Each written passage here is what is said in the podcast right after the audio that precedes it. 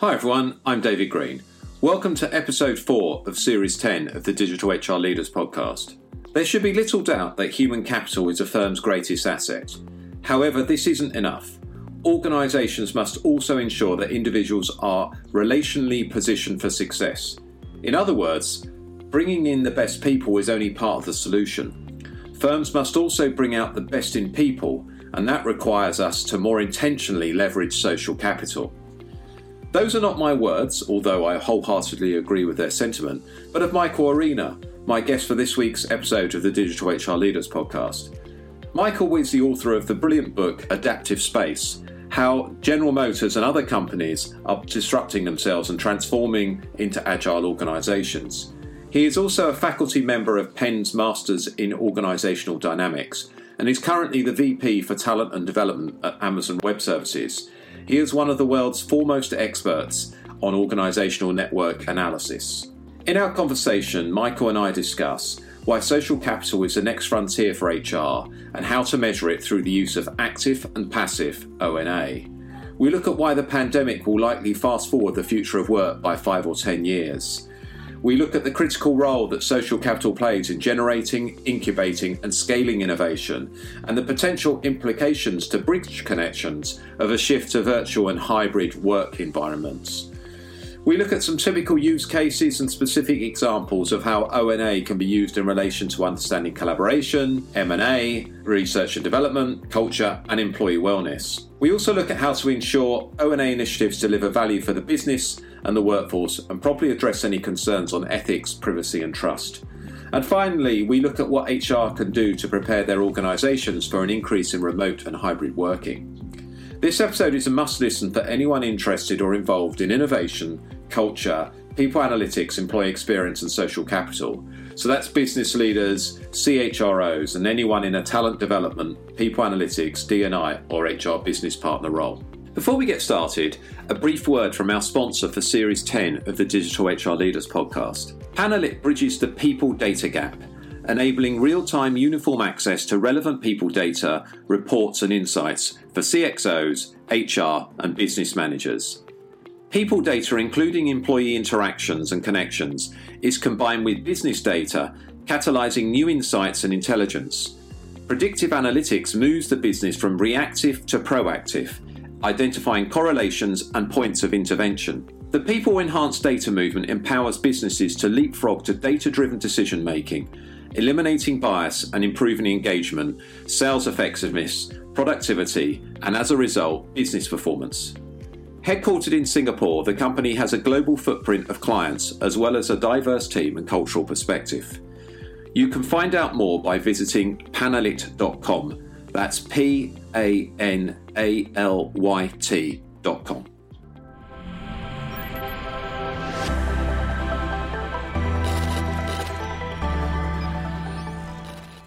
Today, I'm delighted to welcome Michael Arena, author of Adaptive Space and VP of Talent and Development at Amazon Web Services, to the Digital HR Leaders podcast. Michael, it's fantastic to have you on the show. Can you provide listeners with a brief introduction to your background and your role at Penn University and Amazon Web Services? Yeah, absolutely. So thrilled to be here, David. Uh, looking forward to the conversation. Uh, yeah, I, a little bit about my background. I, you know, I, I call myself a pracademic because uh, I've, you know, I sort of bridge this you know academic world with the practice world. I I reside at AWS um, right now and doing some really interesting work around networks. Um, but I but I've spent some time up in the MIT Media Lab, uh, which is where I really first delve into this topic we're going to discuss called network analysis, um, and then you know also teach at Penn uh, on again the same the same sort of uh, focus area. So uh, so I, again, back and forth between practice and academia, and and it's this you know core uh, theory of my life, which is you know good good theory and research has to be applied. Yeah, and certainly, I think you know, without embarrassing you, I think you're definitely the practitioner that I know who talks most around what many people refer to as network analysis, others refer to as, as social capital but all about understanding the value of, a, of an organization's social capital. And I think really important. And on that front, you know, you you know, that's you know, a lot of people listening to the show, most of them with an HR background. Just to explain to me, you you've written that social capital is the next frontier for, for HR. You know, what is social capital and, and why is it increasing in importance? Yeah, I um and and I say that not to minimize the value and need to think about human capital, uh, but uh, you know, by the very nature of HR, we have been focused on human capital for for years, um, and will continue to do so. You know, for the next decade plus. Um, but it's a social capital that I think is is a, a new space for uh, human resource professionals. And if you think about it this way, um, I you know there's a lot of stored up what I call latent potential inside organizations that has more to do with how people are connected to one another than it does um, what they know. So, in, like in simple layperson's terms, you know, I describe human capital as sort of a summarization, David, of what you and I know, our experiences, our competencies, our capabilities. Uh, but human capital is basically, or social capital, pardon me, is basically how well positioned we are inside of our organizations to leverage that human capital. And and I think it's that part. I mean, we've all we all know these people, right? The really smart people inside of organizations uh, that have a lot to say. They're maybe the deep experts have a lot to say about you know a topic or two, maybe all topics. And you know they have to be the smartest person in the room.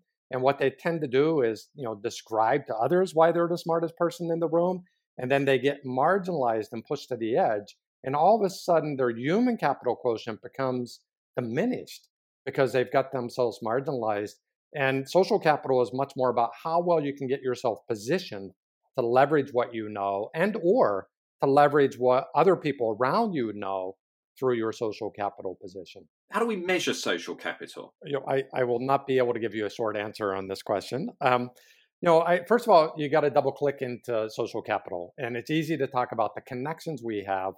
Um, if you go into the science side of social capital, there are really two primary types of social capital, and I, I'm glad to dive deep into both of these later. One is bonding social capital. Uh, you can think of that as what level of trust have we built within a team or within a small group um, and and then there's bridging social capital and that's really you know how well positioned are we to reach out across teams or reach out across functions or departments or maybe even beyond our own org um, so so the way you measure those things are you know through this concept of organizational network analysis uh, and you know david as you know very well you know there are all kinds of ways to do that. You could do that through a simple survey approach um, which is basically asking the question you know david who are the five to ten people that you're connected with on an ongoing basis? Uh, you can do that through pa- what we would call passive channels. So that would be email uh, that could be um, ch- or it could be you know sort of chat messages uh, meetings that you're in know but it's sort of these passive channels where we can pull that signal out of the data streams um, and then, you know, probably my favorite, uh, but by far the hardest one to, to use is, you know, the, the, the social signals that I learned up in the media lab, which are sensor badges, so wearables, uh, where you can look at, like, we could hang this device around our neck, and we can look at, as others are doing that, we can look at how well connected they are to one another. Um, so that those are some of the ways to be able to measure it. And obviously, many of people listening to this will see, seen those network analysis diagrams and all those little bubbles of people and, and who connects people to who. And I guess where you see those, a kind of tight bubble together, it could be a team. And as you said, the bridging connection could be that person that connects that team to another team within the organization which I know as we're going to talk about a bit later around innovation is, is, is so important. I love how you just simulated the network and, and you know the, the airspace around us. So it seems good for many things, and I think it's, it's, it's definitely good for that. So when I speak with chief human resource officers and particularly people analytics leaders, I think I think the potential benefits of social capital and, and including network analysis as a part of their work is is actually getting better understood. But I think there's there's concerns on areas such as as privacy and ethics, and this this can be a bit of a blocker. You talked about the, the passive um, data sources that we can tap into and wearables, for example. What advice would you provide to your peers in, in trying to overcome these hurdles? Yeah, uh, super serious conversation, um, and I think you know being super concerned about ethics and privacy and you know protecting individuals um, is really critical um, and I think you, know, you got to be very thoughtful about all those things on the very front end. Um, and I, I, treat them each differently based on which method I would use. You know, if, if somebody was going to put a badge around their neck, you know, or put a wearable on, um, and or if somebody's going to participate in a survey, you know, uh, just be very, very disclosing, and and I consider those to be opt-in channels, you know, and just be very for, forthright. Like the times where I've used wearables, I've literally had people sign an agreement, um, a joint agreement, like this is what the data will be used for, and then people will opt in or opt out. Um, so I think those tend to be easier opportunities to to sort of manage this privacy thing. You leave it at the individual level. It's an opt in. Um, there are a couple ways you could handle it. You know, in the, on the contracting side, I always ask leaders that I work with. You know, do you need to know individuals' names? You know, in other words, is this anonymous? Um, or is it confidential? Like, will a small group of researchers know individuals' names? Um, or do you want to be transparent? And and I think you know contracting on the front end, both with the individual and or the leader, matter immensely. When we get to these passive channels, David, which I think is is the part that's most sensitive, um, you know, I I tend to I can't think of a time where I leave names uh, one thing I will say is I'm thrilled that uh, you know the people analytics space resides inside of HR because HR better than any other function inside of organizations you know treats personal sensitive information every single day and they know how to protect individual employees. Uh, but even going a step farther than that i don't know that with passive channels you you need to know individuals names. Um, and I, I, think that for I can't think of a study I've done from a passive standpoint where I've kept names intact because uh, I'm looking at the aggregate. I'm looking at what are the patterns across the team or within a team. So I think there are all kinds of ways to deal with this privacy issue. Um, and, but I, but the main thing is just be like super open, very forthright, and the more you can you know have an opt-in model the better off everyone will be and i guess you're you know in, with most projects that you or work that you're undertaking yes clearly you're trying to find out some benefit for the organization but there's going to be benefit to the employees as well i.e if you're trying to understand the networking behaviors of, of successful salespeople, then actually all salespeople want to understand that so they can actually be more successful themselves. So I guess you, you, that transparency is very important. And I guess the other point is perhaps, you know, I've seen with a, especially when you get to the vendor community, sometimes it's kind of an either or, active or passive. And actually, you possibly probably want to, you might want to use both.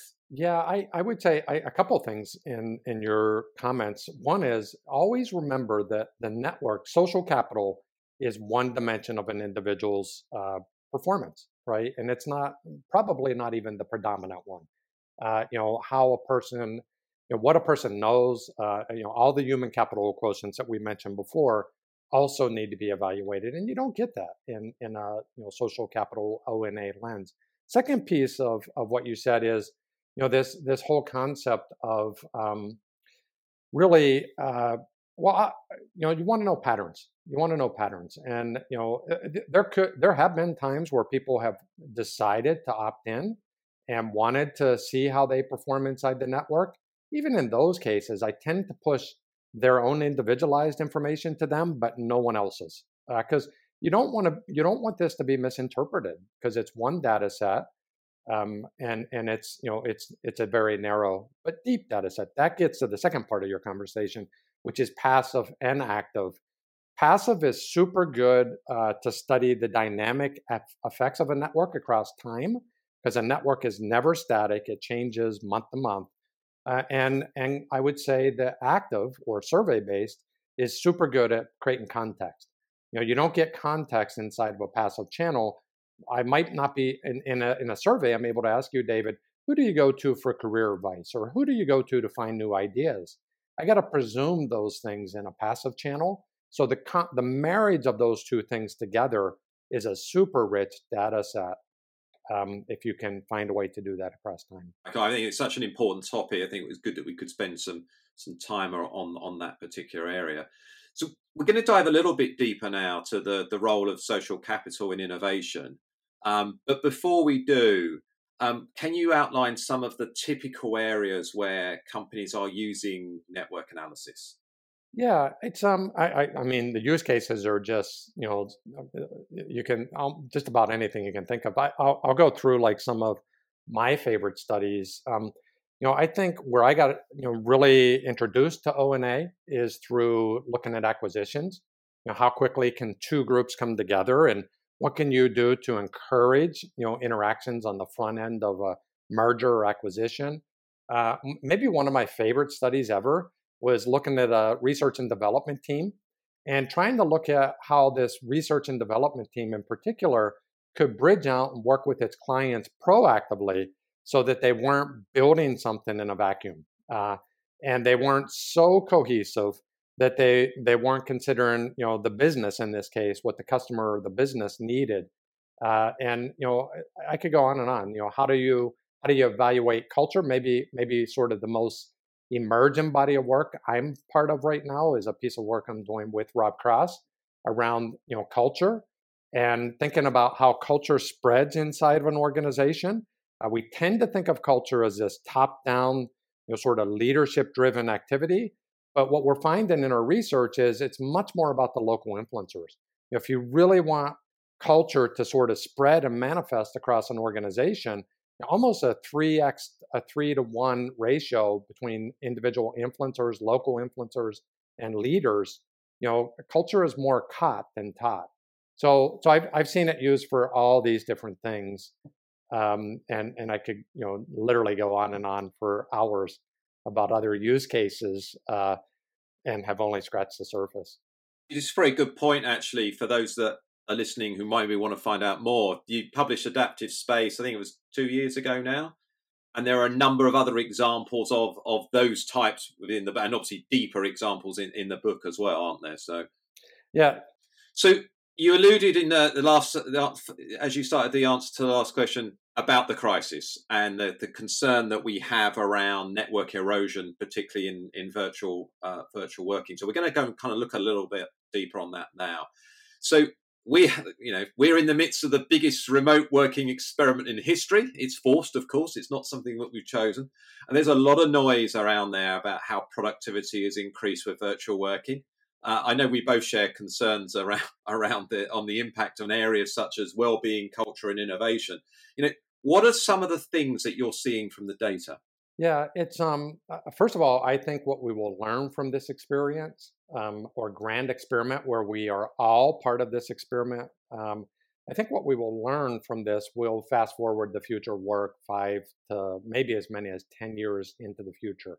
I mean, we all know that we're not going back to the way things were. Um, even when the world settle, settles down and we get a vaccine for this virus, um, you know, we have created new possibilities, and the human beings inside of organizations are going to have a perspective of how they want to work. Um, and you know, I think we've learned a lot as a result of that. Um, back to you know, sort of the social capital aspects of this.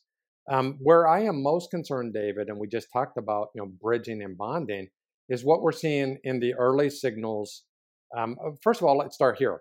Like I think all of us have been stunned that productivity has generally increased in these times. Um, I think most most managers would have said if you would have thought that everyone was going to go virtual, and for the next six to nine months, and it will obviously be longer than that, you know, we're going to be uh, disconnected from one another, at least other than through Zoom and other other social channels, I think most of us would have anticipated that productivity would have dropped. Well, we haven't seen that, um, and quite the contrary. We've actually seen, in most cases, productivity has increased. Um, and and one of the reasons for that is what you need to be productive is more bonding social capital. Uh, so in the very very early days, what we've seen is you know your and, and a lot of this research has already been published is your very closest contacts um, have actually solidified and maybe even increased the number of interactions you have from a bonding social capital standpoint. The research says your five closest colleagues, your connections with them have increased by 15%. Um, at the same point, you know, we're seeing a rapid decay in bridging connections um, already. And Ron Burt predicted this uh, in many, many years ago, or studied this many years ago even in physical settings, what we know is that bridging social capital, those interactions you have with other people beyond your team or beyond your local cluster, um, are far more susceptible to decay. Um, and Ron Burt's work in, in a physical setting said nine out of 10 of those newly formed connections will erode within the first year. Uh, and we all know that. Like you go to a conference and you have the best intentions to stay connected, and nine out of ten times you you reach out to that person a time or two, but within a year, you know that that connection has severed. That's what we're seeing in the virtual world. Uh, a thirty percent drop, uh, pretty sudden uh, early drop in bridging social capital, and you already know based on what I said about innovation why that's a problem. It means that we will be able to move faster because we're going to have less um, disruptions for those local cohesive teams, but we're going to lose new ideas. Uh, so on the discovery side, we're not going to have nearly as fertile of new ideas. Um, and then ultimately, we're going to lose the ability to scale those ideas across the broader organization in order to get them implemented. So, so my real long-term concern is around innovation. Um, and, and I think we're seeing the early signals uh, time will tell. Um, we're very creative. Uh, we're a very creative species as human beings. we may find ways to work around this, and it's certainly not impossible to maintain bridge connections uh, virtually. But I, but, but I think you know we're already seeing signals of, of that beginning to erode. You know, what are some of the things we can do to limit bridge erosion? In a in a virtual hybrid working environment. So this is where you know. So that's the that's the scary news or the downside. Uh, the upside is you know there have been many professions that we've learned from even back you know in studying this in the physical environment. Uh, you know, sales folks, uh, investment bankers, people whose jobs are to maintain those distant connections, um, are have proven to us that you can do it. You just need to be far more intentional in nurturing those relationships and you need to be you need to build much more repetition. You know one of my favorite experiments that was done over the last decade with you know sort of connections and trust and social capital was experimenting with different channels. And you know the experiment was done up at university of michigan. And david what the what the study says is you know it takes about six interactions for individuals in a physical environment to start to build the, the maximum level of trust. So if we work together, uh, six meetings or six one-on-one interactions, uh, maybe a couple coffees mixed into that, you know, we tend to reach a level of trust that that is at its almost height at that point in time. Um, it take you know now place that into this video channel. It takes about 16 interactions, so you know sort of 3x that of the number of um, almost 3x that of the number of face to face interactions. The good news is it can be done.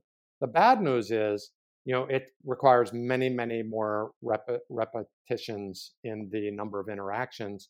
So that just means that we need to be more intentional. Um, and, and, I think there are some things that HR professionals can do to nurture that.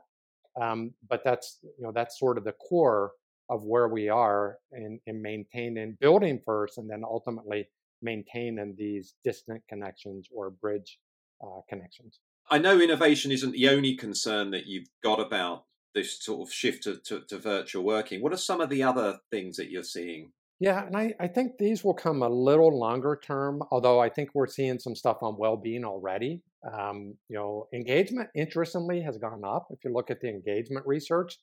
Uh, but I think it's a little misleading because you know, what we're beginning to see is, you know, as many as 20% of individuals are beginning to feel lonely in this environment.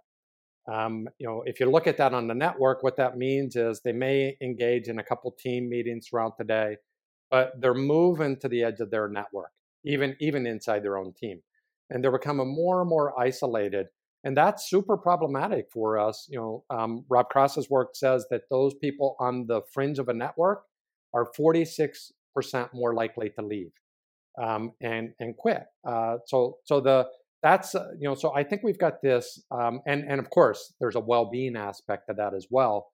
You know, at our core we're social beings and we want to be part of a group. So as you move to the edge, you become more lonely.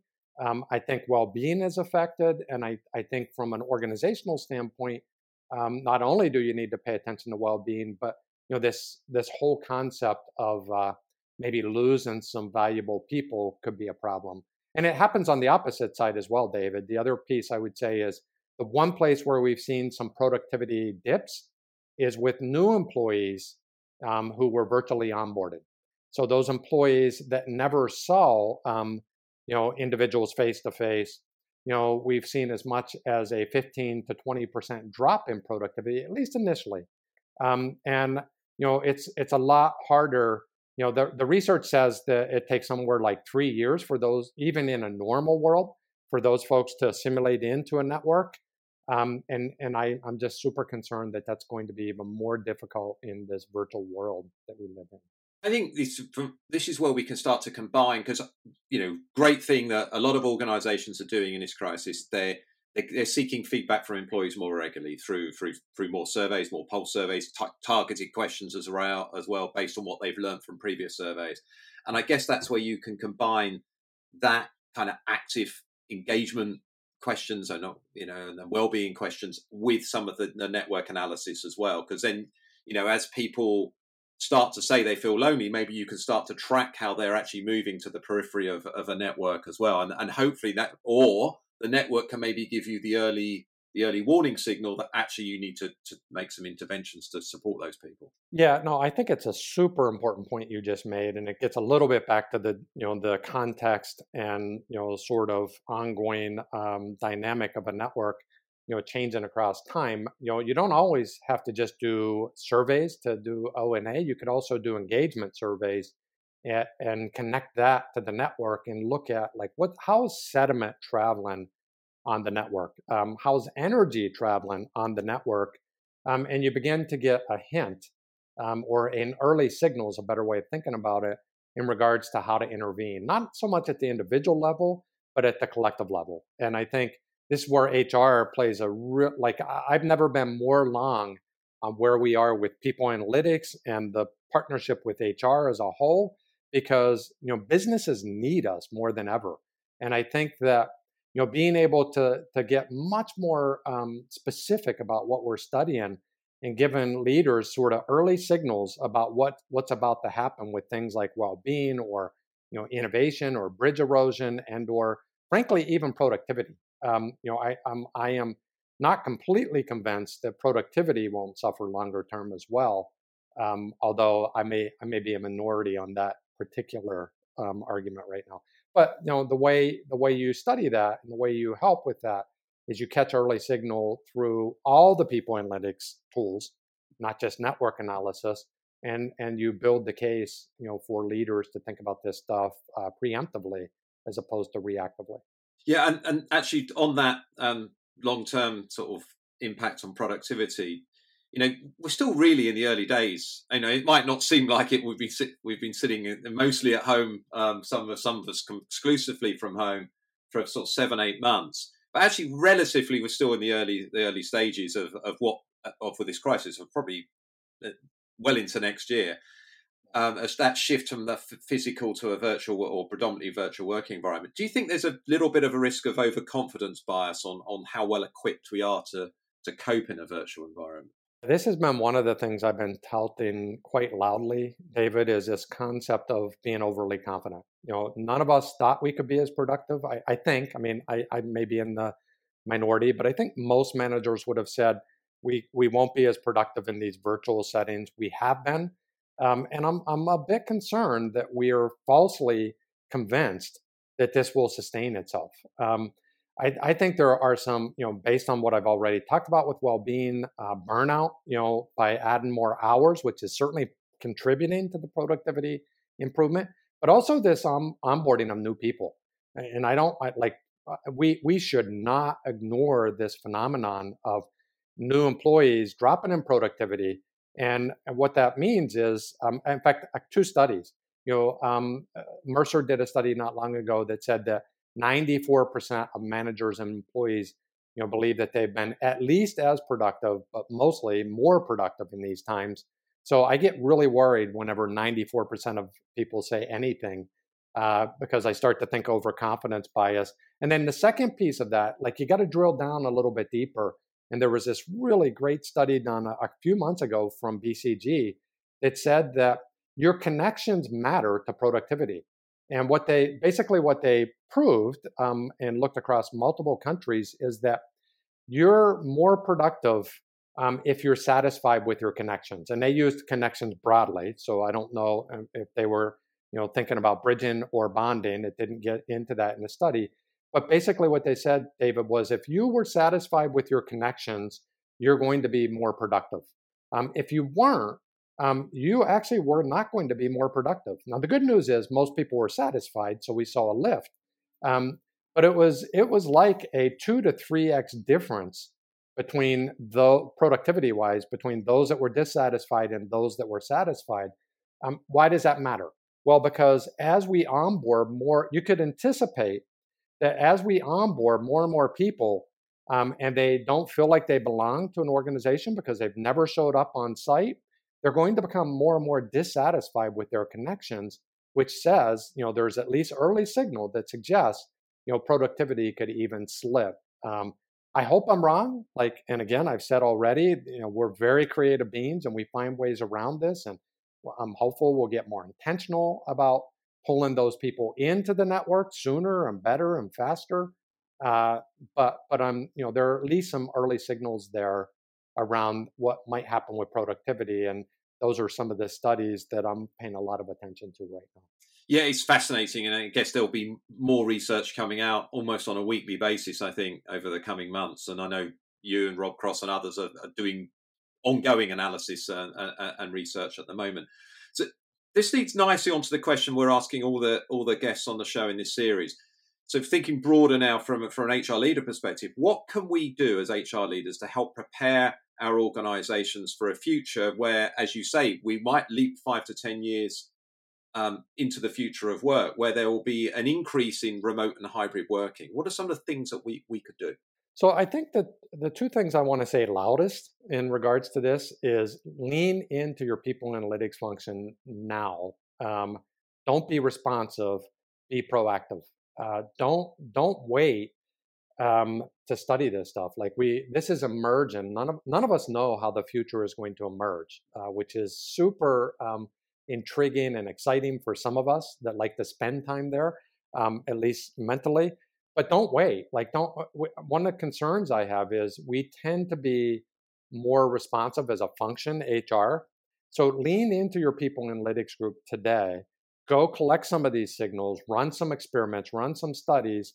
Don't follow the masses. I get really concerned with the organizations that are saying we're going to, you know, we got some early signal. You know, this is again another uh, sort of symptom of being overconfident we're just going to go virtual because there are all kinds of benefits, which is true. I get really concerned about that because no one has studied this in a longitudinal way. Um, so start collecting signal with your people analytics folks first. Um, on a more practical basis, I would say a few things. Um, like really, um, I mean, I just think that there are some things we can do. I'll call virtual etiquette. You know, things we can do to make this channel more fruitful. Um, and I would say, you know, things like make meetings shorter. Um, you know, we as human beings get worn out. You know, uh, you know, adult learning principles say you can absorb for about 20 minutes and then you need a break. Um, you know, I would say like if you've got hour long meetings, condense them to 50 minutes. If there are 30 minute meetings, condense them to 20 minutes. Um, and or you know add the keep those last 10 minutes to be free flow um, you know because it's very easy to get um, super agenda focused in this virtual setting, we have much less natural serendipity. So build in serendipity. So short burst would be the first thing I would say.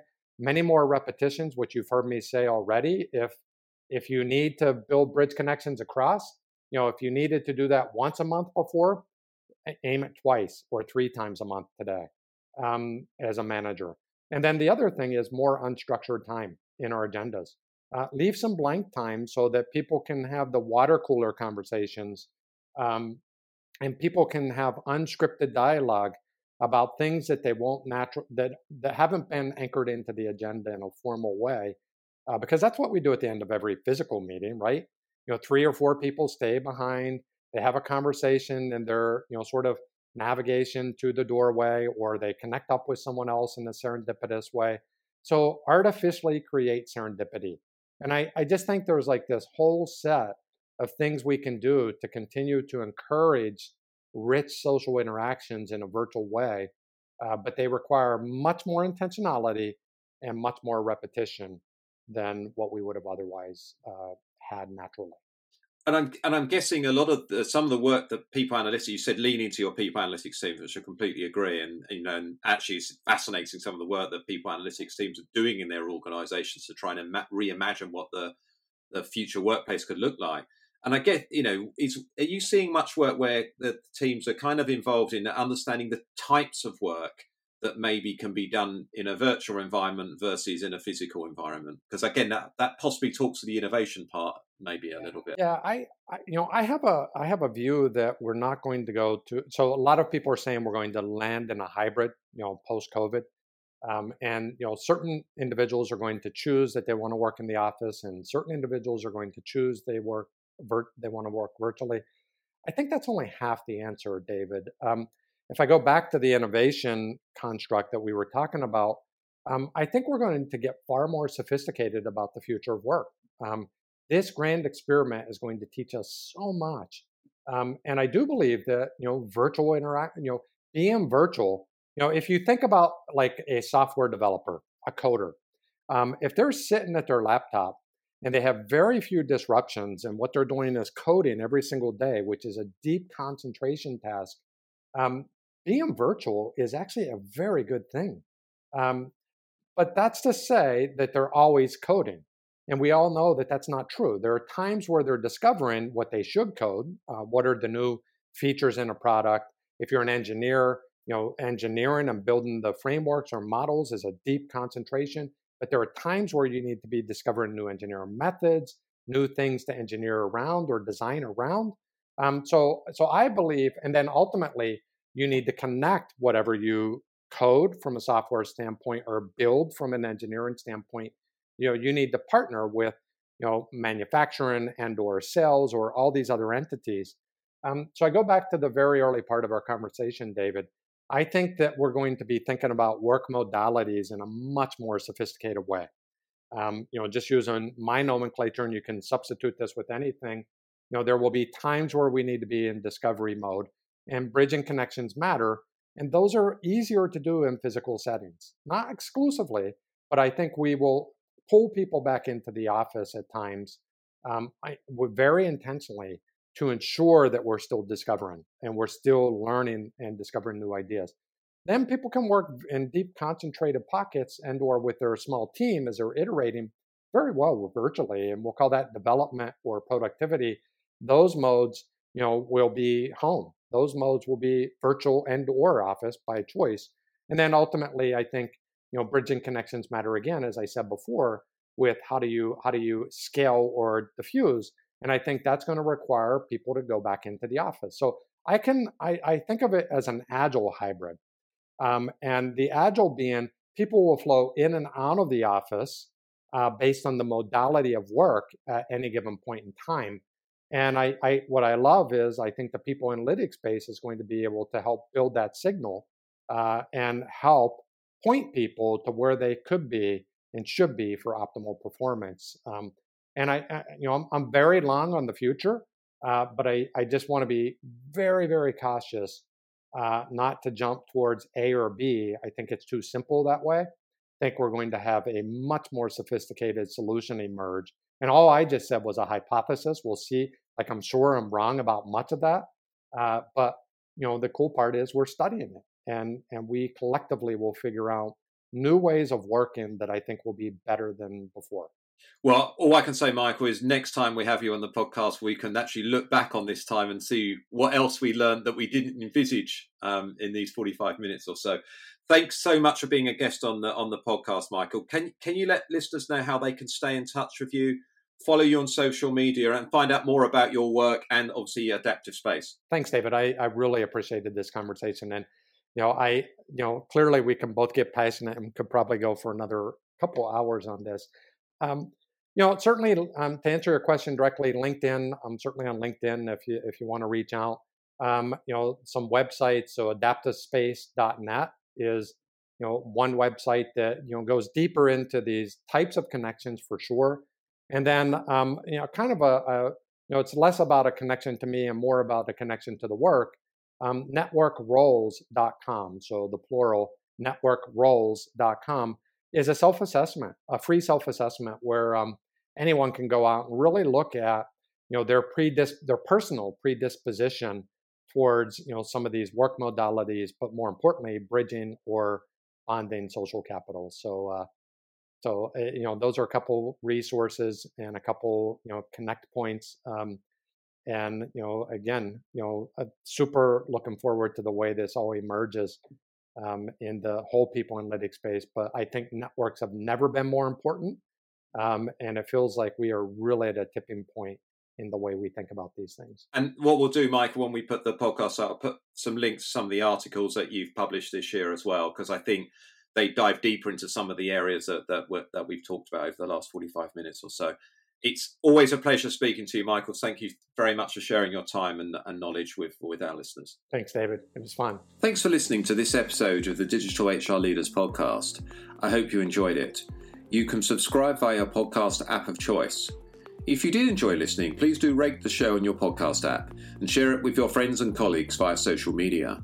We rely on your feedback and support to keep being able to make the podcast.